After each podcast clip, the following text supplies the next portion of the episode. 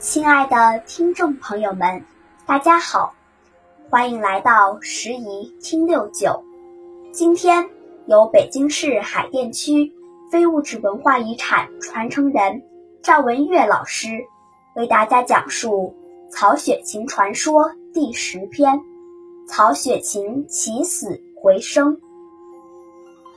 曹雪芹起死回生。曹雪芹在白家屯住的时候，给不少老百姓治过病。病这东西啊，是千奇百怪，什么样的都有。所以要说这曹雪芹白家屯看病的故事，那可就多了。要说最奇的，就得说他起死回生、救人命的事儿。话说曹雪芹在白家屯住的时候，这白家屯大街东口有个小饭馆，叫吉祥饭馆。平时南来的、北往的都在这里边啊歇歇脚，吃点东西。这老百姓农闲也没什么事儿，也愿意啊几个人在这里来二两聊一聊。这小饭馆呢，说不大，但是啊，茶碗虽小，底儿却不漏。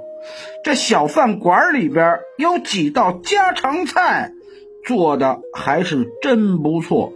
所以这曹雪芹呢，是经常来这里边给捧场。这老板是蔫蔫的，除了炒菜，他呀是什么都不管。饭馆里的事儿啊，都是这老板娘说了算。这老板娘可不简单，别看年轻，三十几岁也没什么文化，可是她能说会道，见什么人就能说什么话，叫你挑不出一点点的毛病来。她总是啊满脸带笑，好像从来没遇到过烦心事儿的。嘴里边说话是干净利索快，喜怒喜笑全是故事。农闲的时候，他这里边就成了全村人聊天聚集的地方，老人、妇女、孩子到处都是。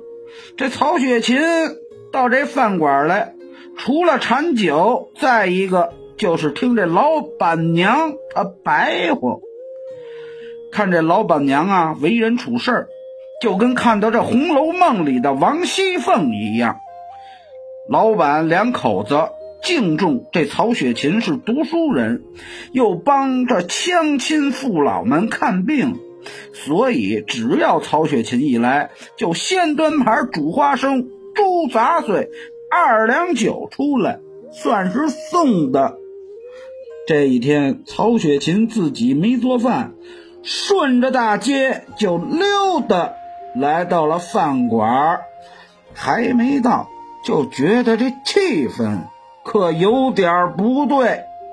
不光啊，没听到老板娘的笑声、说话声，怎么似乎还有点哭丧的声音？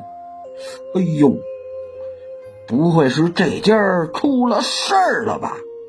曹雪芹迈步进了后院，院子里搁着口棺材，几个纸马纸人。一进院，哎呦，怎么回事？哎，于是呢，又进屋，发现这村里不少的人都在，大娘婶子们。围作一团，有的在安抚这老板，有的自己在抹泪儿。再看床上，老板娘直挺挺的，好像已经不行了。一边上啊，这寿衣都已经准备好了。曹雪芹看了看，忽然向前一步。推开人群，来到床边，拿起了老板娘的手，人群里一下就鼓了起来。哎呦，这个那个的，啊！哦，曹二爷要给死人看病了，不行了，谁也白给了，神仙下凡也救不了了。你别说，这号了一会儿脉，曹雪芹觉得这老板娘脉弦儿滑而有力，弦为肝火，滑为痰盛，心中一喜，断定这人有救。他对老板说：“您把嘴啊给弄开。”周围人呀。吃惊的看着这曹雪芹，不知道他要干什么。老板呢，也是将信将疑，把这老婆的嘴捏开了一条缝只见他舌头啊歪向一边卷着，舌头一边已被啊咬破，还在出血。曹雪芹啊，又让人找了一个盛米的木铲。和一瓶香油来，这饭馆里啊，这都是现成的。很快，木铲子和香油都拿来了。曹雪芹又让这老板脱下媳妇儿左胳膊上的衣服。只见这曹雪芹将香油涂到病人的左胳膊上，拿盛米的木铲子在胳膊上啊刮起来。先从腋下极泉穴开始，顺着往下刮出的很是顺畅。一会儿的功夫，这老板娘啊，整个心变成了一条黑线。饭馆里这都是现成。很快，木铲和这香油都拿来了。曹雪芹又让老板脱下媳妇儿左胳膊上的衣服，只见这曹雪芹将香油涂到病人的左胳膊上，拿起这盛米的木铲子，在胳膊上开始刮起来，先从腋下极泉穴开始，顺着往下，这痧出的很是顺畅。一会儿的功夫，老板娘的整个心经变成了一条黑线。当刮到手腕灵道穴时，老板娘啊是剧烈的咳嗽了起来，是一张嘴吐出啊是一口浓痰，张开嘴就说道：“谢谢曹先生。”嘿，这死人活了。